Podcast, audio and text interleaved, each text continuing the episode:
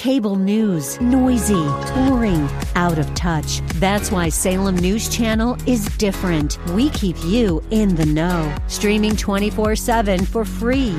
Home to the greatest collection of conservative voices like Dennis Prager, Jay Sekulow, Mike Gallagher, and more. Salem News Channel is unfiltered and unapologetic. Watch anytime, on any screen, at snc.tv and Local Now Channel 525. Grace and peace to you, and welcome to Reaching for Real Life with Sean Azzaro, the senior pastor of River City Community Church in San Antonio, Texas. Now, this is a church that exists to help people just like you find the real life you were created for and find it to the full. That's what Jesus promised in John 10 10. And today we begin a brand new series called In This We Trust. As Pastor Sean's going to give you practical advice and biblical wisdom when it comes to your finances. With the bottom line being, are you trusting God with everything? And the challenge is, how would your life be different if God were in first place ahead of money, possessions, and other resources? RealLife.org has this full message, sermon notes, and series available for free. But if you feel led right now to bless this listener supported radio ministry, then please do. There's a place to give at reallife.org. The name of the message is called In This We Trust. Pastor Sean is teaching from 2 Kings chapter 6. It's time for Reaching for Real Life Radio. Yes, we are going to have a conversation about finances, about resources, about money. And the reality is, before we can actually do that, we kind of have to deal with the fear. Because when it comes to this subject, lots of us are really driven by fear. And it's all kind of baggage that we bring into it, all kinds of experiences, a lot of those negative. And so we've got to start out by addressing fear. And there's a very powerful passage that does that. And I want to take us there. If you have your Bibles, turn to 2 Kings chapter 6. In 2 Kings 6, the king of Syria, it's probably Ben Hadad II, is at war with Israel, and, and it's a series of skirmishes and ambushes. He's trying to ambush the king of Israel, but every single time it seems that he fails because the prophet of God, Elisha, kept revealing the location of the ambush. And he would thwart their plans. Well, Ben Hadad thinks he has traitors in his camp, and he calls his advisors together and tells them so, and they basically say, No, here's what's happening. They know, they've heard of this man of God. And they say, He's telling your location every time. It's as though he hears you and tells the king of Israel before your plans are even executed. And then they tell him, This man of God can be found in the city of Dothan, which is about 12 miles north of Samaria, the capital of Israel. And so Ben Hadad sends an entire army and surrounds this little village, this little city of Dothan. And that's where the scripture picks up that we're going to read at verse 15. Look what it says. When the servant of the man of God rose early in the morning, he went out. Behold, an army with horses and chariots was all around the city. Can you imagine that? I don't know that we can even relate to that feeling. And the servant said, Alas, my master, what shall we do? And he said, Elisha, he said, Do not be afraid, for those who are with us are more than those who are with them. Time out. Okay, have you ever been really concerned about something, seeing a very real problem right in front of your face? It's inevitable, it's real, it's tangible, it's right there, and had someone go, Oh, don't worry, don't be afraid, it's going to be fine. Being that guy can be a very unpopular position. Being the guy who stops and says, Hey, don't worry about it. This, this is not something to be afraid of. This is not a big deal. Because people go, Why? Why is it that this isn't a big deal? Well, Elisha tells him. Do not be afraid, for those who are with us are more than those who are with them. And again, the servant kind of looks at Elisha, and he's kind of like, okay, you see the army right there. Let me help you with this, Elisha. It's you and me, one, two. Okay, it's a lot more. One, two. In case I missed anybody, let me try it one more time. One, two. How in the world can you say those who are with us are more than those who are with them. Then Elisha simply prayed, and he said, O Lord, please open his eyes that he may see. Make note of that prayer. That simple prayer. O Lord, please open his eyes that he may see. So the Lord opened the eyes of the young man, and he saw, and behold, the mountain was full of horses and chariots of fire all around Elisha. And when the Syrians came down against him, Elisha prayed to the Lord and said, Please strike this people with blindness. So he, the Lord, struck them in blindness in accordance with the prayer of Elisha. And Elisha said to them, This is not the way, this is not the city. Follow me, I'll bring you to the man whom you seek. They can't see anything. All of a sudden, they're completely blind. He says, You're at the wrong place. Let me take you to the man you want to talk to. And he led them to Samaria, the capital of the northern kingdom and he brought them right into the king of Israel's presence. Well, the king of Israel, Elisha leads this entire army into the city. He says, What do you want me to do with them? They're blind. Do you want me to kill them? He says, No, they're no risk. And so he says, Feed them. And they feed them and send them home. It's one of those things that we look and see there's a different reality at work here. And that verse 17 prayer is so powerful. And I want to suggest to you, it is my prayer for us during this entire series. Lord, please open our eyes that we may see. Please open our eyes that we may see. We live in a world with spiritual realities all around us. We understand that. We recognize that we serve a God who is spirit, but he's real. We're not talking about, we're not talking about things that are, are metaphorical. We're not talking about things that are figurative. We're talking about things that are real. And so we live in this understanding of the unseen, but when it comes to sometimes the practical things of life, we get locked up on what we see. Lord, open our eyes in this area of finances that we may see. Let us see with different lenses. See, some of you feel you're constantly being ambushed and that you're surrounded and under attack, but it's not like an actual army, it's finances. It's financial pressure. Things like debt, burdens, stuff that is never ending and it's tiring, it's wearing.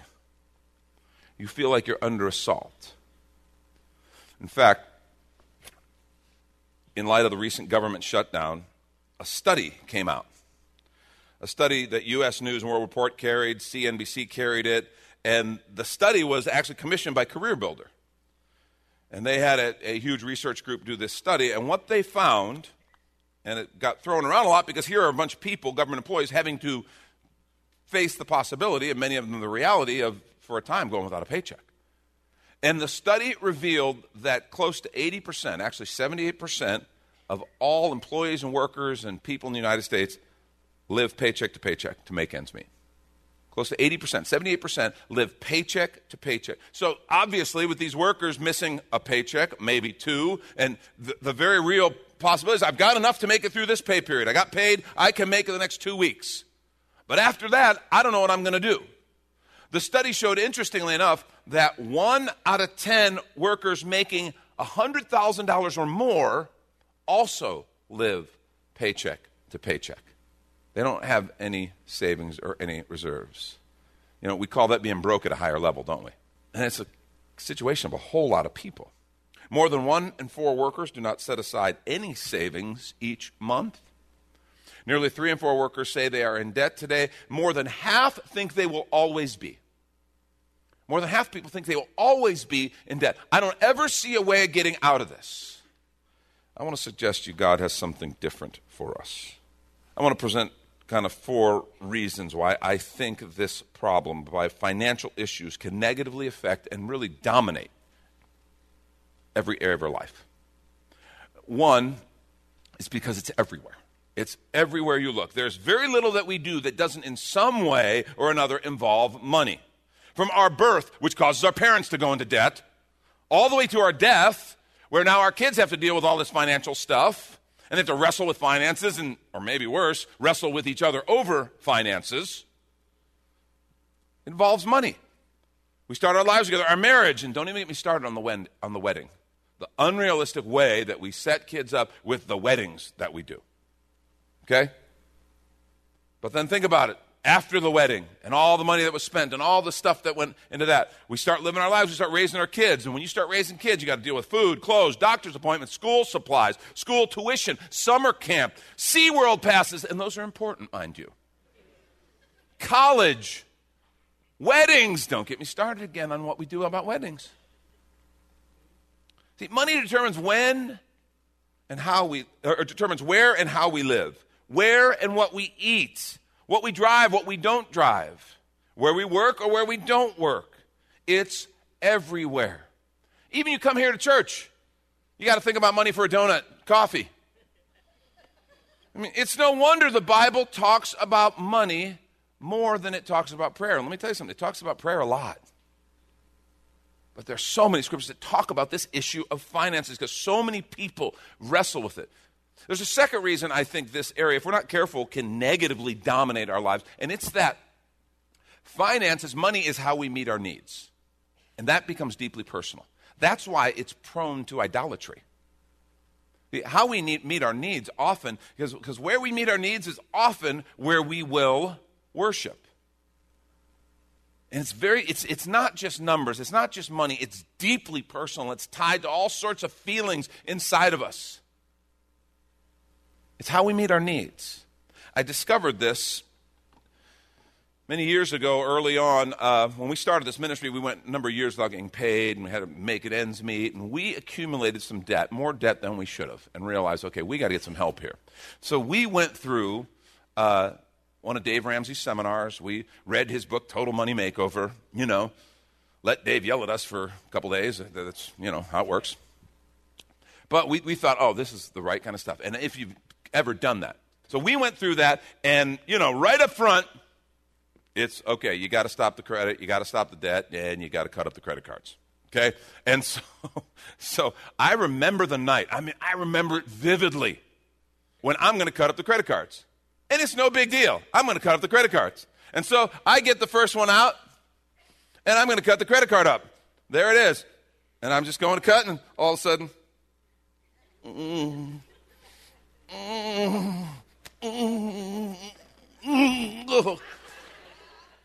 I, I, I truly am like, what the heck is going on? Why is this so hard?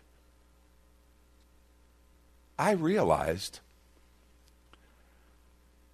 these were more than just plastic modes of payment. They had become for me a sense of security. If something went wrong, car breaks down, okay, this was what I was going to depend on. This was my mode of security. If, if medical expense comes up, this is my mode of security. If you know something goes on with one of the kids, they were real little. Well, this is this is how I take care of it. This had gone from a simple plastic mode of payment to a source of security. And that's when I realized, holy cow, this is a problem. You know, and all the while, while I'm cutting them up, I cut them up. And it's like, okay, what am I going to do now? What am I going to do? It's like the Lord is there who had kind of pushed me to do this whole thing. The Lord's there going, I don't know. What will you trust? If you don't have those, what could you possibly depend on? Where could you go with needs? Hmm. God talks to me quite sarcastically. Maybe he's more kind with you. but I realize this is not, this is deep, this is personal, this is close to home. And this is when we take a quick minute to remind you you're listening to Reaching for Real Life with Pastor Sean Azzaro, a listener supported ministry of River City Community Church, in this first message in the series called In This We Trust, which is available right now on the sermon page at reallife.org and while you're there, if you've been blessed by this teaching, your gift of any amount helps this radio ministry continue to help others. Just find the Give tab at reallife.org. And Pastor Sean Azzaro, now an author, invites you to check out his brand new book. 302 Books, a division of Salem Media Group, presents A Pilgrim's Guide to the Spirit Filled Life Rediscovering the Gift of the Spirit, authored by Sean Azzaro, pastor of River City Community Church in San Antonio, Texas. Growing up in and around Pentecostal churches, I really learned to appreciate the role of the Spirit in the life of the believer. But I also saw what I considered to be imbalance and excess in some of our churches when it came to how we taught about the infilling. Now available at Amazon.com, Sean Azzaro shares his most requested teaching and radio broadcast podcast series in a devotional form, encouraging you to embrace the spirit filled life. I wrote in a devotional style to encourage readers to examine the scripture with fresh eyes and make room for the Lord to speak about the role of the Spirit in our lives. The goal of the whole book is to simply make you hungry for more of the Spirit. Order your copy of A Pilgrim's Guide to the Spirit Filled Life by Sean Azzaro today at Amazon or reachingforreallife.org. And now back to the message in this we trust. This is Reaching for Real Life Radio. A third reason financial issues can negatively dominate our lives is that most of us weren't taught well. Just simple truth. Most of us were not taught well. We weren't taught financial wisdom. We weren't taught biblical financial principles, how to manage resources without letting them take over. We, we just weren't taught that way. Most of us were taught with fear or avoidance or whatever else. If you are here and you were taught wise biblical financial principles, I want to suggest you thank the Lord and thank your parents for that gift because you are in a very small and blessed group. That's just, that's just true. Most of us were just not taught good financial habits. And a fourth reason that money can negatively dominate our lives is that not only were we not taught good habits, but then we were taught never to talk about it. we were taught never to talk about it. It's private. Private. You don't talk about it. You don't dump that your financial mess on the table at, at Thanksgiving. Hey guys, instead of dessert today, we're going to unpack this. People looking away. It's horrible. Yeah, we, we don't do that. We don't talk about it. We don't tell anybody. And, and what that means is because it's, it's, it's personal, one, we continue on in our ignorance and our mistakes, quietly suffering, building up shame, and we never get the benefit of wisdom. We never get the benefit of someone else sharing, oh, no, no, there's a different way to do that. Let me show you. Let me show you what the Word of God says. Let me show you. And just openly talking about this issue. And so we'll go years without getting any input or help. And that's why a whole lot of people live with shame, embarrassment. They live defeated when it comes to this issue. And worse, maybe, they live in self deception. Oh, it's not that big a deal. I felt, when I was cutting that credit card up, I felt like an addict. Okay? I've never really been addicted to anything, but I, it went, I had the shakes over this deal. And I realized, okay, something's got to change. If you have your Bibles, turn to Matthew 6.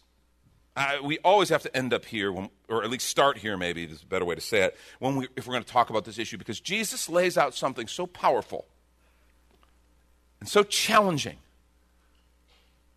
and for many of us, mind bending it's a paradigm shifting idea. You have to understand, Matthew 6 is a part of what we call the Sermon on the Mount. The Sermon on the Mount has been called the Magna Carta of the kingdom of God. Jesus got his followers together, his disciples, and he's going to teach them. This is near the beginning of his ministry. He begins teaching them the ways of the kingdom, a new way. And a huge, massive chunk of the Sermon on the Mount is the passage we're about to look at, and it's all about how we deal with resources. Look what Jesus says. We'll start at verse 19 in Matthew 6. Do not lay up for yourself treasures on earth. Well, it seems like not, with our savings habits, we're not in danger of this, okay? Do not lay up for yourself treasures on earth where moth and rust destroy, where thieves break in and steal. But lay up for yourself treasures in heaven where neither moth nor rust destroys, where thieves do not break in and steal. Right away, he begins to teach the difference between what's temporal and what's eternal. What's temporal and what's eternal. And the idea of thinking in regards to our resources, our finances, our stuff, in regards to eternity, and investing in things that are eternal versus things that are temporal. He says, and then he wraps with this idea for where your treasure is, there your heart will be also. Very powerful. Where your stuff is, your money, your treasure is, that's where your heart's going to be. So this is a matter of the heart. It's not just dollars and cents, it's not just savings or not, it's not just budgets. It's a matter of the heart.